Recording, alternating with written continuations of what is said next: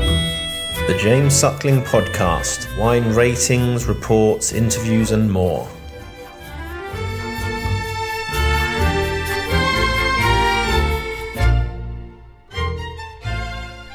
So we have a number of the wines here, and uh, and essentially you have 17, 18. Yeah. Uh, so I was looking back at my notes, and everyone really spoke so highly of the 2018 vintage. Like, what's your take take on it?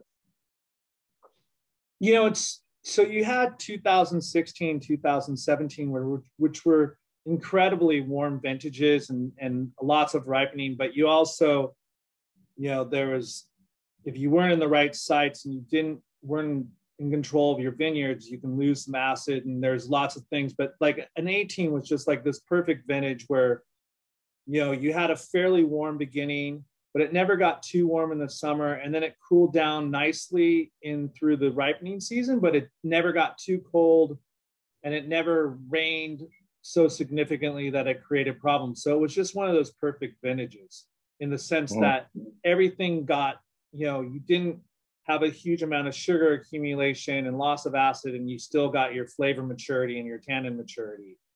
You know, and it's it's kind of like that perfect storm. So 18 was a great vintage. Um, 20, to be honest with you, I think might be the best vintage I've ever been part of. Oh, that's really interesting. Yeah, I mean, other than certain spots such as Horse Heaven Hills getting smoke taint issues, yeah, um, the actual the the clouds that came from the smoke and when they were really high outside of where the fires were, created like this. Uh, it just you know it's kind of going into a warm phase and it just stopped everything, and then we had this two weeks where everything kind of caught up and slowed everything sugar accumulation, but you still had this tannin maturity and this flavor maturity. And by the time we started harvesting, it was it was like it was so perfect. Like everything was like, you know, you almost didn't even need to touch anything. You just started bringing in fruit because it was ready by flavor rather than like pushing at you. So, well, one thing I did notice in in your um, in particularly your Syrahs was that, and I was wondering if that's the 18. Hmm. Although um, there are some 17s here, but but the palate was a little bit like the center palate was a little bit softer, and I was wondering if you were doing more um, uh, whole berry fermentation, or or was that really the uh, the vintage where it has this very subtle and elegant um, center palate where the tannins spread say, across? I would say the only things that we've really changed, James, is we're trying to be a little bit more on our picking decisions, you know, not okay. letting it get so ripe that we're losing our acid and, and having too much sugar accumulation and getting more of these like really over the top generous fruit flavors, but losing some of the minerality and the earthiness of the wine. And then the other thing is we've kind of toned back on the extended maceration where we used to do 45 to 55 days. We're, we're more in this kind of 40 day you know, not like pulled it back completely, but pulled mm-hmm. it back just a little bit, you know, trying to refine and get a little bit more focus to the wines, a little bit more ageability to the wines, a little bit more earthiness and, and concentration in the mid palate. Um, and, and that's really the only thing we worked on. So what you're what you're talking about, I think is completely vintage oriented. Okay. That's very, yeah, I was wondering because like uh, 17 seemed to be a little bit more um, like punchy, I would say, while the um, 18 is just more spread out, really balanced. They're all the wines are really all super drinkable. Like you just they're savory and you just want to drink them right away. Thank you. you know, yeah. The and, 17 but, was definitely a warmer vintage. It was a lot like 16. It was a warm vintage, and you know, if you weren't on top of um, keeping the vines really healthy and and vibrant, there was a chance that you can lose the vines in in in the summer in August of 2017 to some of the heat spikes that we had.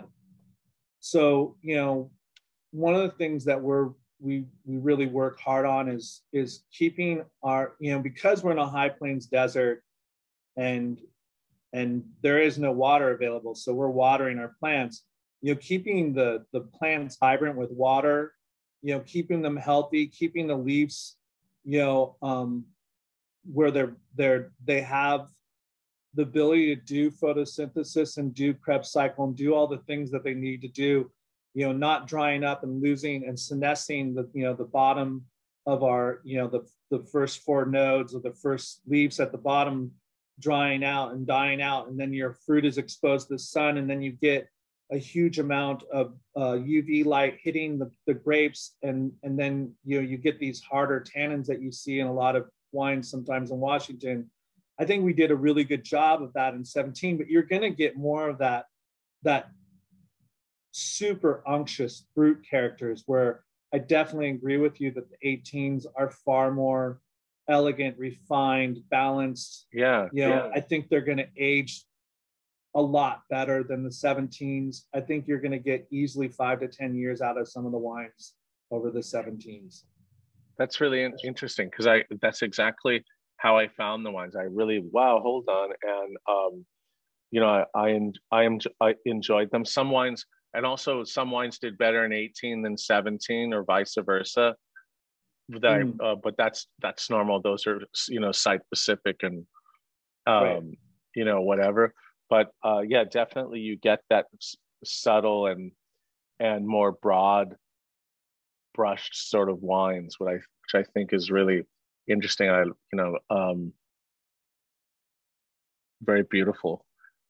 But I thought maybe it's interesting because it, uh, when I heard su- such great things about 18, I thought that it meant the wines would be bolder. Do you know what I'm saying? And that's why I thought it was interesting. Like, hold on, like these wines are like that. And now I understand. It's a, you know, Napa was a little bit like that as well where uh, the wines are really balanced and beautiful and because there was no heat spikes and a long and it was a, a late growing season so people made much more refined wines with much more refined tannins and beauty and it was funny because i thought like and i did you know i could i love the 18s uh, but at the same time, I think 16 is probably better because it has a little bit more structure. But that's just really splitting hairs. Like, if I was going to buy something it probably would be the 18s. Yeah, I, I think 18s are, um, I think it's an amazing vintage, not to take anything away from the 17s and 16s. Yeah. They're really beautiful wines. Um, but I mean, I think that, you know, 18 is a lot more like 12 in some senses. Not that I didn't think that we made some really, really incredible wines in 2019 because it was a cooler vintage. It was just, it was just a vintage that um, was a little bit more stressful and heartachy and all okay. those things okay. that go with winemaking sometimes where like the 2020s they don't and 2018s don't come around very often where it's just like everything just feels like it's it's working because mother nature is working with you and you know and those are the fun things for winemakers you know you did you get like did you tr- did you try any new things like in 18 I remember a lot of people in Napa were saying, "Oh, that was my chance to try some," because we could pick any time we wanted, and we could. They did micro vinifications and tried different things.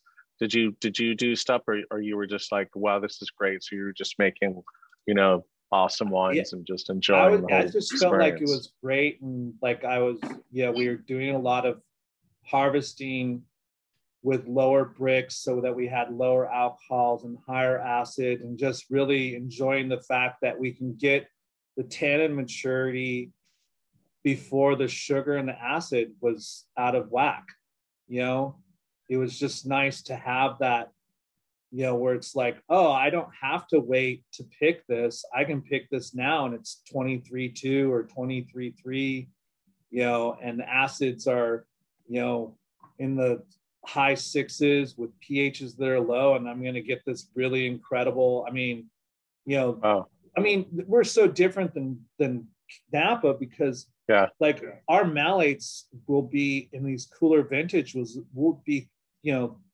3.5 to 4.5 malate grams per liter, which wow. they're lucky to get two. Yeah. You know, so you you have these huge swings in the pH because you can pick something at like three, four pH and it's going to swing all the way up to three, eight with that, with that much malate. Oh, that's interesting. I never thought of that. Yeah. Huh. So, that's you know, really- you'll have these high, you know, what's Washington has a lot of typically in these cooler vintages is high pHs and high TAs. So I can have a TA that's like six two or five eight, and have a pH that's three eight five. Wow. Yeah. What does that do? What does that do to the like texture of the wine then? Well, it's the thing about the pH typically gives you that fleshy quality, like yeah. that feeling of, of roundness, the higher the pH.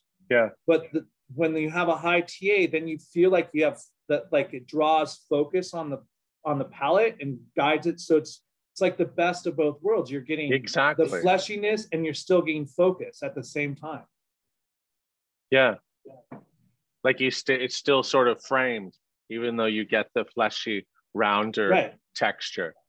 Right. If you had oh, like a low TA, like in the fours, when you have that high of a pH, it just feels kind of like block palate. That's like re- that's that's more European, I would say. Like, um, definitely. And other, and they like try, yeah, they try to. You could try to fix it, adding, you know, acidifying, but it's just not the same thing. No, and that's why I think Washington is. I mean, Washington's so similar in some ways in structure as as France and Europe because of that, especially France, because we're on this we're we're we're on the same part of the planet, so high, yeah, you know, um, latitude, and I think that creates a lot of those those acid. You know, it's like harvest is fast. You know, it's like if you're harvesting in November, it's it's too late. Yeah, but it's just interesting. That's three years in a row, three excellent vintages. So I think it's a pattern, but they don't like. Oh no, no, we don't know we'll see but but they do admit yeah. and of course they do admit that global warming is actually you know benefited bordeaux yeah i feel like it's really benefited uh, washington too i don't feel like our summers are as hot but we have mm-hmm. a little bit longer springs and it we don't get the freezes that we used to have i mean you know, one of the reasons why we're on our own roots in, in Washington state is because we used to have these freezes every six to seven years that would just decimate whole vineyards. Yeah, so the biggest problems we have here, rather than phylloxera and, you know, P- Pierce's disease or Eutypa or any of those things, is our mm. biggest problems is, is uh, uh, uh, crown, crown gall and and freeze. Those are our biggest, you know, biggest problems because crown gall causes by the the bark freezing and splitting open and the bacteria getting into it, and then freeze basically just will kill the the the the, the vascular tissue of the vine. I think the 18s, and then I'm bottling the 19s tomorrow and I just mm-hmm. taste them. They're so beautiful and, and elegant and refined. And I'm I'm really happy that you noticed that because I'm really proud of yeah. this. I, I think they're beautiful wines.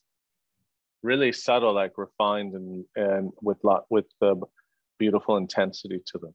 So, Brennon, when do you think you made the change to um, wines like more like less sort of worked wines when it more I want um or less concentrated? When when was the vintage or when was the vintage? Because I haven't. I'm just asking because one day I, I want to drink. You know, there's no use in tasting the wines back from you know, like you said, to the 2000 to 2010, like early 2000s, because uh, it's the same in in Napa and a lot of other places where those aren't the style. Spain, um, Australia, right. like those Italy. aren't the wines. Yeah, yeah, Italy less, luckily yeah, if we taste 10 year old wines, it's not at all, it's, it doesn't reflect what you, where you guys are at today. No, and I think 10 years from now, what we're really going to see yeah. is and is is I mean I think we can take the 17s or the 16s and exactly. next to the 18s and we're going to see this huge difference because I think the wines are much closer now than they're going to be in five to six to seven years. Yeah, but but I, what I like to see, for example, and you know you know um, well Northern Rhone didn't change that much, while Southern Rhone did. But you see like you tasted today's wine than you tasted 20 years ago and you can make the connection you know mm-hmm. that's the fun part about wine the problem with that one the era of over concentrated um, the rich wines it's very hard to make that connection because they were so extracted and had so much wood maybe in 20 years it'll the terroir will come out i've seen that happen but um, it's a little bit frustrating because some things are oxidized. I'm talking mostly about Napa from that period, um, although not everyone went that way. But so so probably the wines now, and then the wines in ten years, you'll really they're in the family. You'll make that connection. You know, you saw you saw your son when he was, you know, four 10. years old. Yeah, ten, and now he's twenty and you can still i you know that's what was cool about wine. I agree. I'm so glad you're saying stuff like that. You know for me like making wine or being part of the winemaking process through the vineyards and everything is more like raising children than it is anything because it's not like you're in complete control. Like really there's this this being doing its own thing and really you're just trying to make sure it doesn't walk across a busy street or or eat poison or something yeah. like that. Thanks again for uh, the conversation and tasting. It was really fun to catch up.